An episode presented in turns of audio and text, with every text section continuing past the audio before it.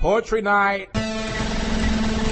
We've always been at war with naked guys. We've always been at war with naked guys. We've always been at war with naked guys. We've always been at war with naked guys. We've always been at war with naked guys. We've always been at war with naked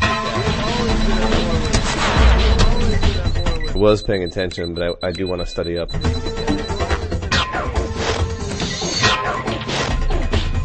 We've never been at war. We've never been at war. We've never been at war. We've never been at war. We've never been at war. We've never been at war. We've never been at war. I enjoy that I didn't even notice the microphone wasn't working.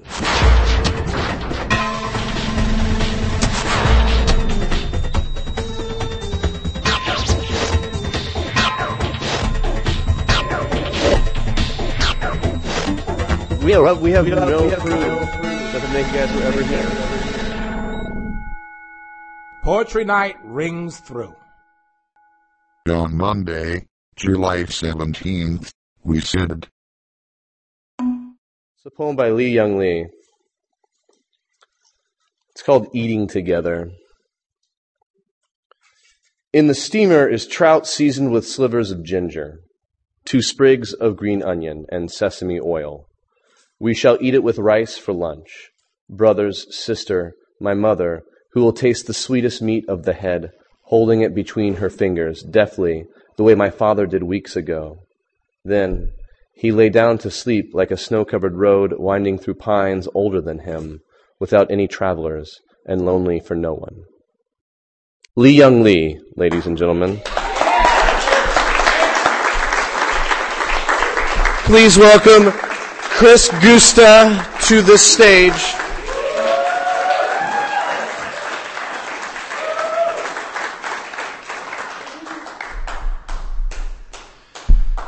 So this poem is called Porcupines. I swear this asshole is a, ma- a magician the way he walks around town turning people I know into carnival rides. I shouldn't be annoyed.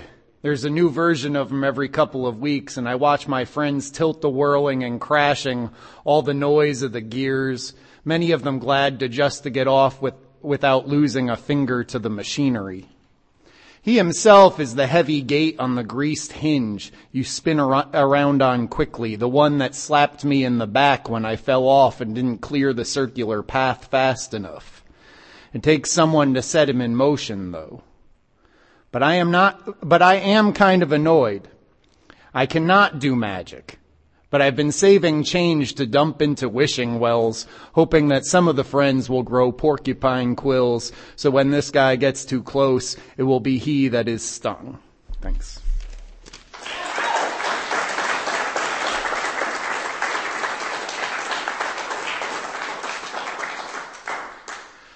In the yard, I give up at one point and let the ants cover me. Their marching orders sounded at the tearing of roots from the ancient flower bed.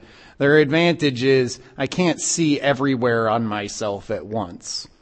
When I go inside, I try to brush them all off, but it's pointless. They could be in my shoes or crawled into my jeans through the holes in the crotch. Maybe they're in my hair. I wash it. The next day, I get it cut. I shave my face, cut my fingernails down to the bleeding point. We both love the ground, my friends, and so the next day I did not go back with a boiling teapot like in the gardens back home, but I did repeat the same murderous process before returning indoors. Thanks.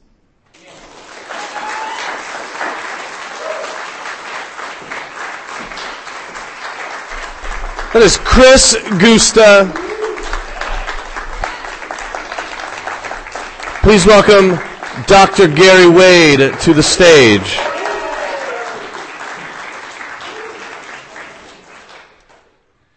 Good evening. Jack, I put off the reading of the poems in your new book.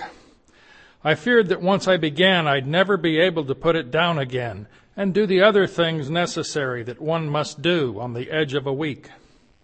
I was wrong to think that. On Monday, I began reading it in the morning stillness that comes with retirement after the thrum and jerky slams of the recycling truck working its way up the alley. It had gone away and left me again in necessary silence. After the fourth poem, I found that I had to put the book down.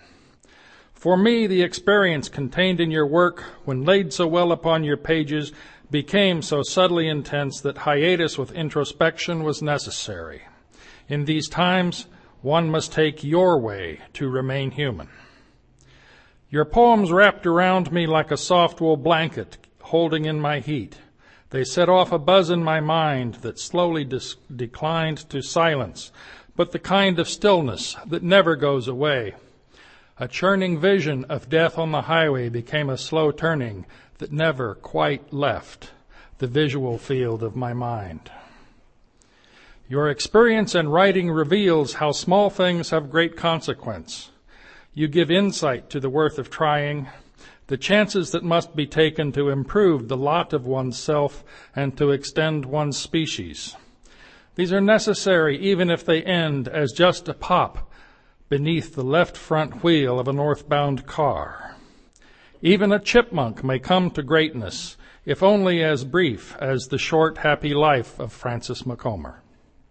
Thank you.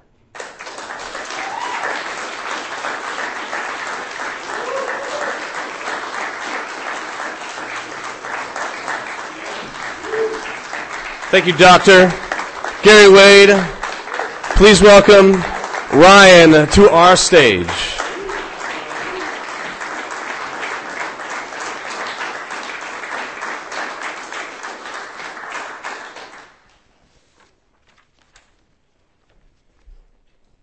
I am absent today. I'll tell you why. I live in unpacked boxes and missing doormats, uncarpeted floor sleeps and plastic chair sits, and nowhere to lie down. Open wall sores need cauterizing so the wires can't get out. The nervous systems of domestic constructions are a menace until you stitch them in.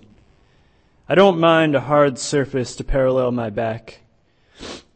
I just want to be left behind by politics and progress.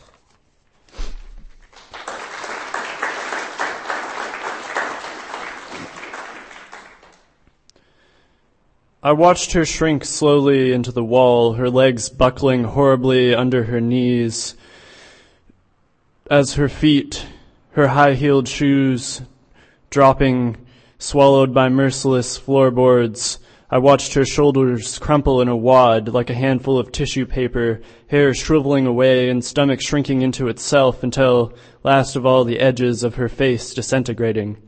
I remember the inky bleed of flesh into wall and thinking only, God, how beautiful.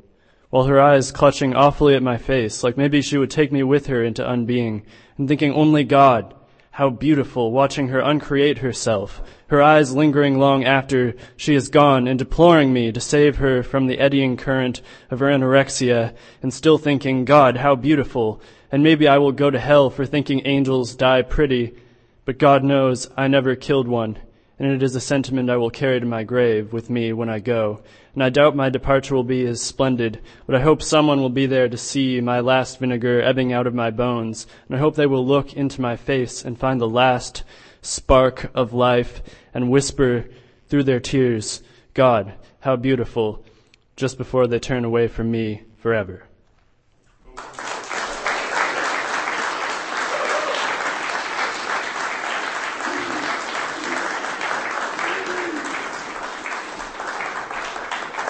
That is Ryan, ladies and gentlemen.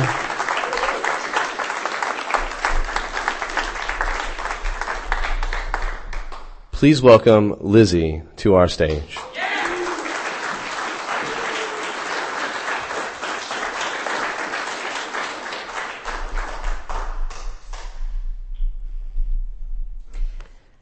This is a villanelle that I wrote. It's called Lines.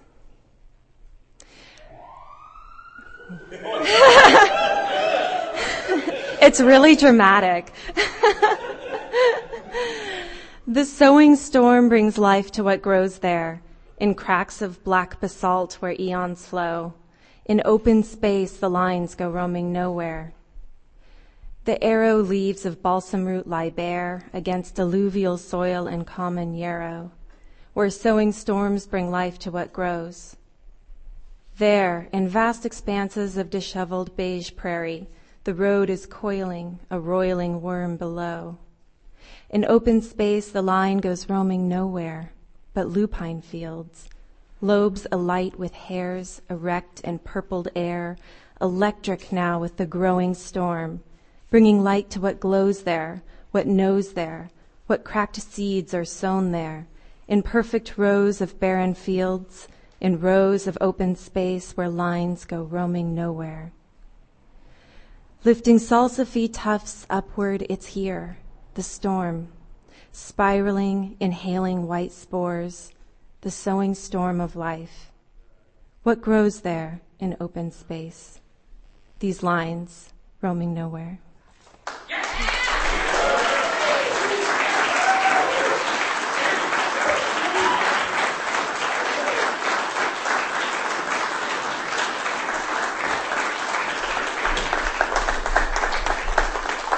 That is Lizzie, ladies and gentlemen. Bill and nailing it. And keep it going. Please welcome T to our stage.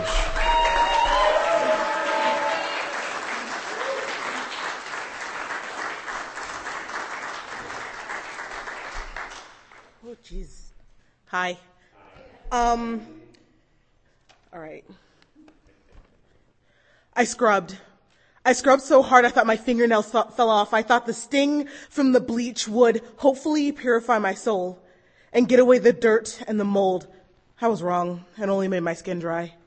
You can't scrub on the inside. Bleach can only do so much and the most it did for me make my nose burn like the stench for myself when I defy my barriers of all time lows and I slip just under the surface of the things that can't be cleaned. I never get to me, can't get to me. Squeaky clean on the outside and the stain's still there. I'm still there on the inside when I fester and rot and wait until my moment where I'm perfectly unaware of the mortal, incurable, unbleachable danger that is me. And I spring, destroying myself. Boom! I never knew what hit me. Continuing after so many years to destroy myself, to, de- to detox, then to retox, to clean and destroy myself every day. And I attempt to clean away the wrongs that I've done and I never, ever get any cleaner. Who knew? Every time that bleach gets stronger, I get harder to get away. I reek. The wrongs that I do that inevitably seep into the seams that is me settle deeper and deeper and I try to destroy me with bleach, Clorox, Ajax, gas, fire, brimstone, torture, water. That's my favorite. Uh, brushes, bristles, pistols, armies, lies, food, love, blood. I never go away. And ironically, I kill myself that way, trying to bleach away the parts of me that will always be me and will only go away when the priests say their prayers over my body when I'm dead. So dead. The only thing people will know of me how, would be how charming I was. How funny that I was a good girl. Never will they know, never will they know the stains that exist just under the surface and I cover myself in my hoodies and my jeans just because I don't want the sun to hit me at just the right light and illuminate the monster that I perceive to be me. And I reek. My wrongs fester and the sores that I've given myself with bleach and other me- mes- myself and with bleach and other metaphysical means fester, which consequently mean I reek. And while the unassuming populace walks around me sniffing the air that is otherwise gay, turn their face sour as their deeper means, their inner means, recognize the unresolved problems when they see it. As I pass, they wonder, the fuck is that smell? And I pretend not to notice and I, and more importantly, don't care as I slip into whatever shower I crawled out of to scrub myself with undiluted bleach again, desperately, but futilely trying to fix a soul that won't be healed. See you next time. My hands smell.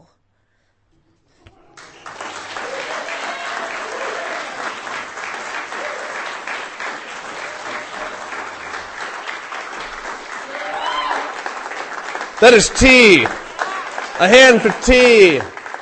Ladies and gentlemen, would you please welcome to our stage Anna Wolf.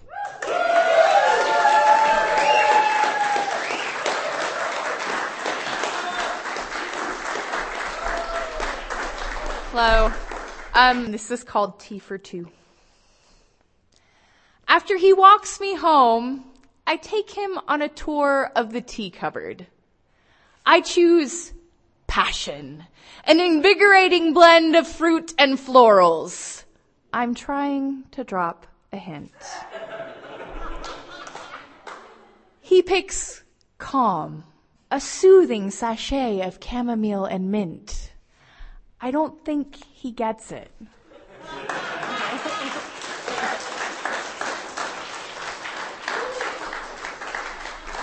Um, this is called Rapunzel Doesn't Tip. I think of those thick braids snaking down the side of the tower like gold chains, already shorn from young shoulders when the prince holds them for the last time. Did he sense as he gripped them she was gone, but refusing to believe began the ascent? Or did he fail to notice until the moment they grew slack, unhooked by the witch who laughed as he and hair coiled down to ground and blindness? He didn't even snatch one up as he fled. Oh, I know the happy ending. How after years in the desert he found her, got married, got to see again. She tells me when she comes in for a trim. What about the hair? I ask, Shears snipping her bob. Don't you miss it? No, she laughs. Short is so much s- simpler and sachets out the door. I dream of blonde shining amid brambles, stolen strand by strand for nests, little girls winding jump ropes, the witch donning a wig, watching her transformation in the mirror.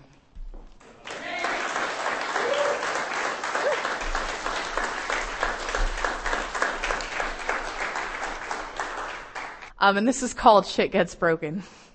Six variations on a breakup. One. We are on a sailboat. Just the two of us, Bellingham Bay, the indifference of sun on water takes my breath away. In the hours it takes to bring becalmed boat to shore, we talk past awkward. I finally understand why you will never love me. Two.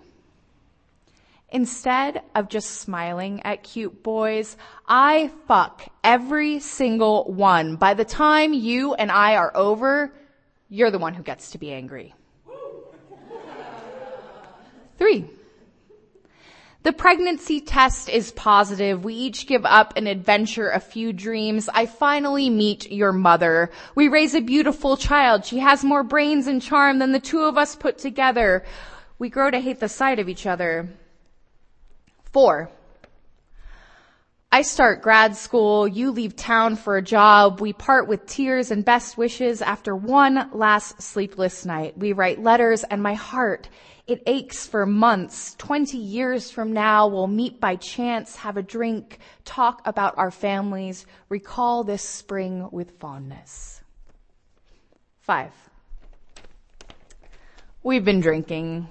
We've always been drinking, and when you tell me it's over, there's somebody else, our father's tempers finally rear their heads, shit gets broken. I throw dishes, you throw fists. There is sobbing, recrimination, cigarettes singe the carpet. My hands are full of glass shards, your nose is bleeding. By the time the cops arrive, I am red-faced and raw-voiced. You are wishing you had never met me. Six. We lay side by side on operating tables as a surgeon carefully removes every sliver of you in my body, returns them back to where they came from. When we wake up, I feel free, you feel whole, and we never see each other again. Thank you.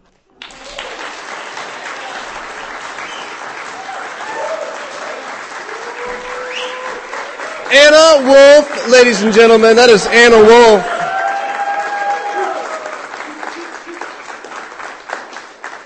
Please welcome Ryler Dustin to the stage.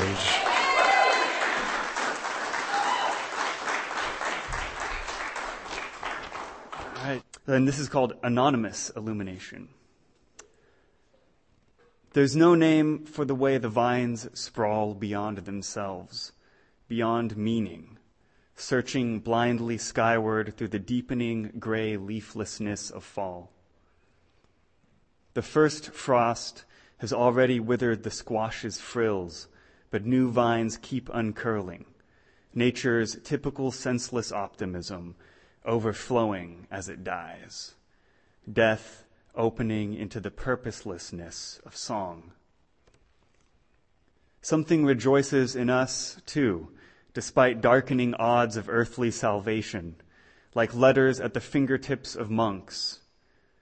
While raiders raped and ate Ireland's flanks with smoke, they went on working in their dim, chill chambers, embellishing with painstaking strokes the knots, curls, and colored scenes of illuminated manuscripts, so many of which effervesced to flame and ash brought down by light rain over the lawn.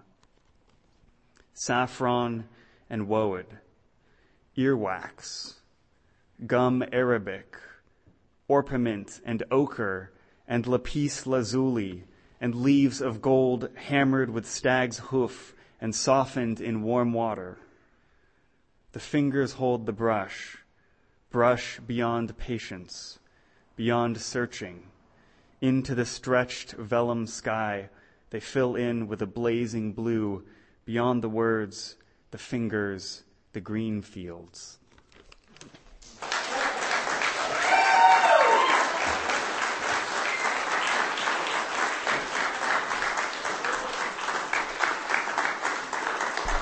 That's that's Ryler Dustin.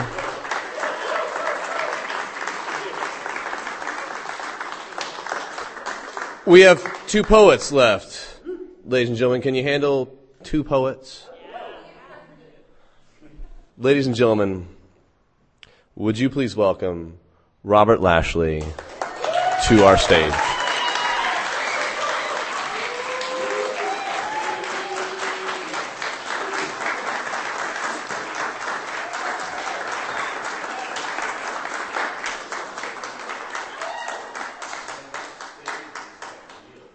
Thank you very much. This poem is called, it's after Frank O'Hara's Having a Coke with You. Um, it's called Rolling Old Testament Papers with Her. Was so much better than going to Samaria, Judea, Gideon, Babel, Myrta, or pleading the blood with her at the Kmart altar, partly because I loved her, partly because she had the sickle cell, partly because the deacon read Blacktail in the back pew and was far less cleaner than she. The secrecy of our smiles took off before the sanctuary of dietary laws as we rolled up Ezekiel in obsession with her and animal junk. I looked at her and would have rather looked at her than all the books of Moses. Their portraits seemed to have no face, as radiant as she and I there blazed in the grass. Thank you.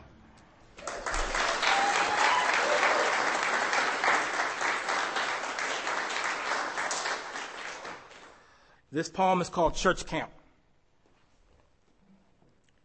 One, before we got kicked out, the only thing we did was touch.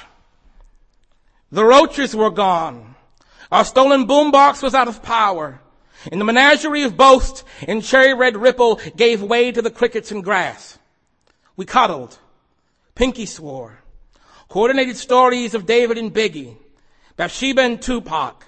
The serpent and the gold chain gangster's feet of bronze, sex and wantedness. Yet everything I wanted was there the red rightness of curls, the smell of her air, the warmth of her inner thigh that made me take off my ice in jersey.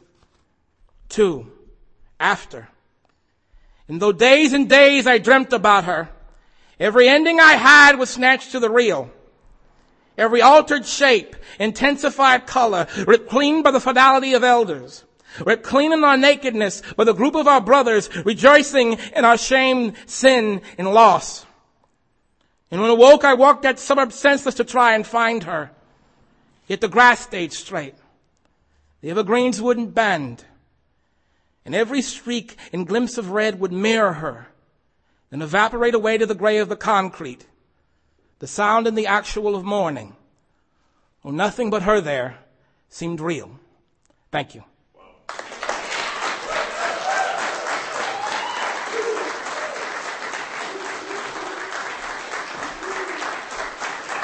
That is Robert Lashley.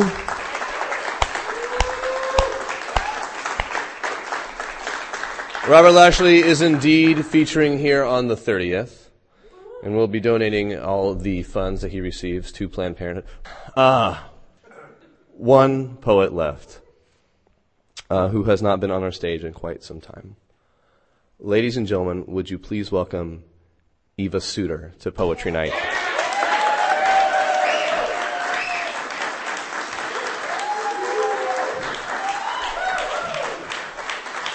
Hi, guys. Hi, guys.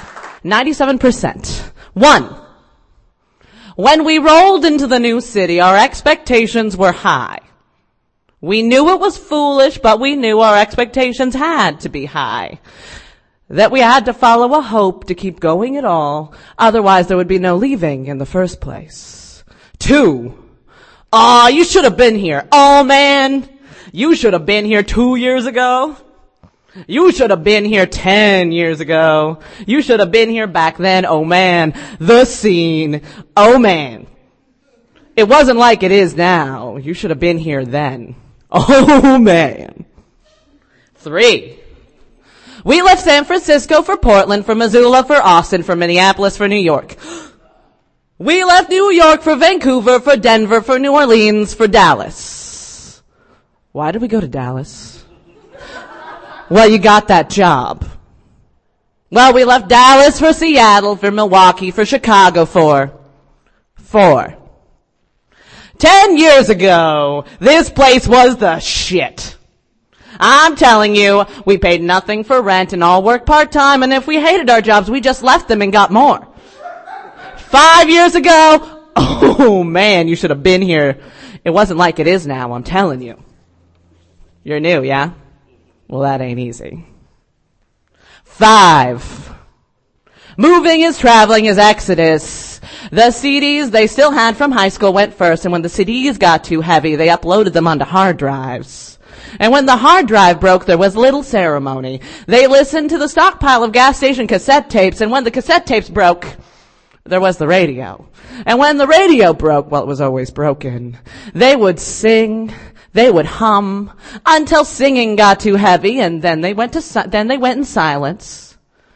When the books got too heavy, they left them behind with old roommates, in hotel rooms, at parents' houses, in boxes along the side of the road, like puppies. When the books got too heavy, they promised to read the paper. They promised they'd go to the library as soon as they hit town. And sometimes the paper was bad and they didn't read it, and sometimes the library was just a little out of the way and they didn't go. They got rid of all the heavy things. The love letter, uh, I'm sorry, the books and photographs and cats and love letters and knickknacks and dress slacks. They wouldn't need them now. It was better and lighter with each thing left behind, and when it all got too heavy, they left it all behind to just keep going. Six. One time a homeless man, a man at least, uh, we assumed he was homeless, and yes, that's presumptive. One time a man, graybeard, greasy, heavy coat in the warmth of spring came to us outside the Sev. One time a prophet in the guise of a man who appeared to be homeless came to us outside the Sev. He asked for nothing, grabbed me by the shoulder and said, we are 99% divine. Maybe 97. And that was it. And it struck me. I heard a story on the radio once. You see the stars explode and send their hearts and nether regions out through space and time and time, and it burns through our atmosphere, falls with gravity, and comes down to Earth. Down, drawn, down, down to us. This is the carbon that builds your bones, you see. The stars, that's the most of it. We are 99% divine, maybe only 97. And the stuff, the stuff of stars of huge and grand and out and out and out. Then there is the remainder, that one or three percent. It is of this rock. It grounds us in the literal, bounds us to the surface, the raw material of the ground, of the earth, terrestrial. Imagine our prophet man talking to us. He smiles when he speaks. He smells like half-smoked cigarettes and ice beer. He has the wisdom of the doom-toting madman. You are a traveler, I can see it. Your shoes are worn through to your soul, and there is still no stopping this restless feeling in your heart. You can blame it on the stars. It's their fault. 97, 99% of you would rather be out there. Out there, there is nothing here like it is out there, nothing. But we still look for someplace, that someplace, and someplace and someday, and someday we all settle and rest someplace. And the remainder wins. That three, one percent, when the stardust is tired and there's no wandering left. We sit and let the earth claim us. And it is quiet and peaceful and static. We are not stars, but we can let what we can blame them for our atoms never wanting to stay in one place. Everything within us thrown out from star explosions and the Big Bang and everything before. Our atoms wish to wander, to move away and up and to find the stars they were born in. I've been sitting here for a while, new friends, the presumed homeless man would tell us. It ain't half bad. Try it sometime. In fact, you should have seen it two, ten, three, thirty, thirty million years ago. Oh man. You should have seen it then. It was someplace else. Thank you very much.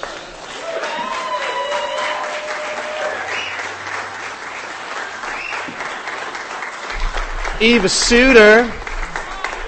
Give it up for Eva Suter.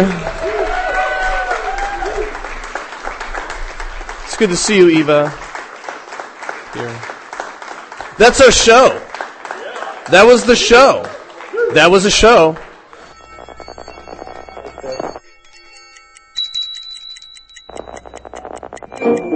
Poetry night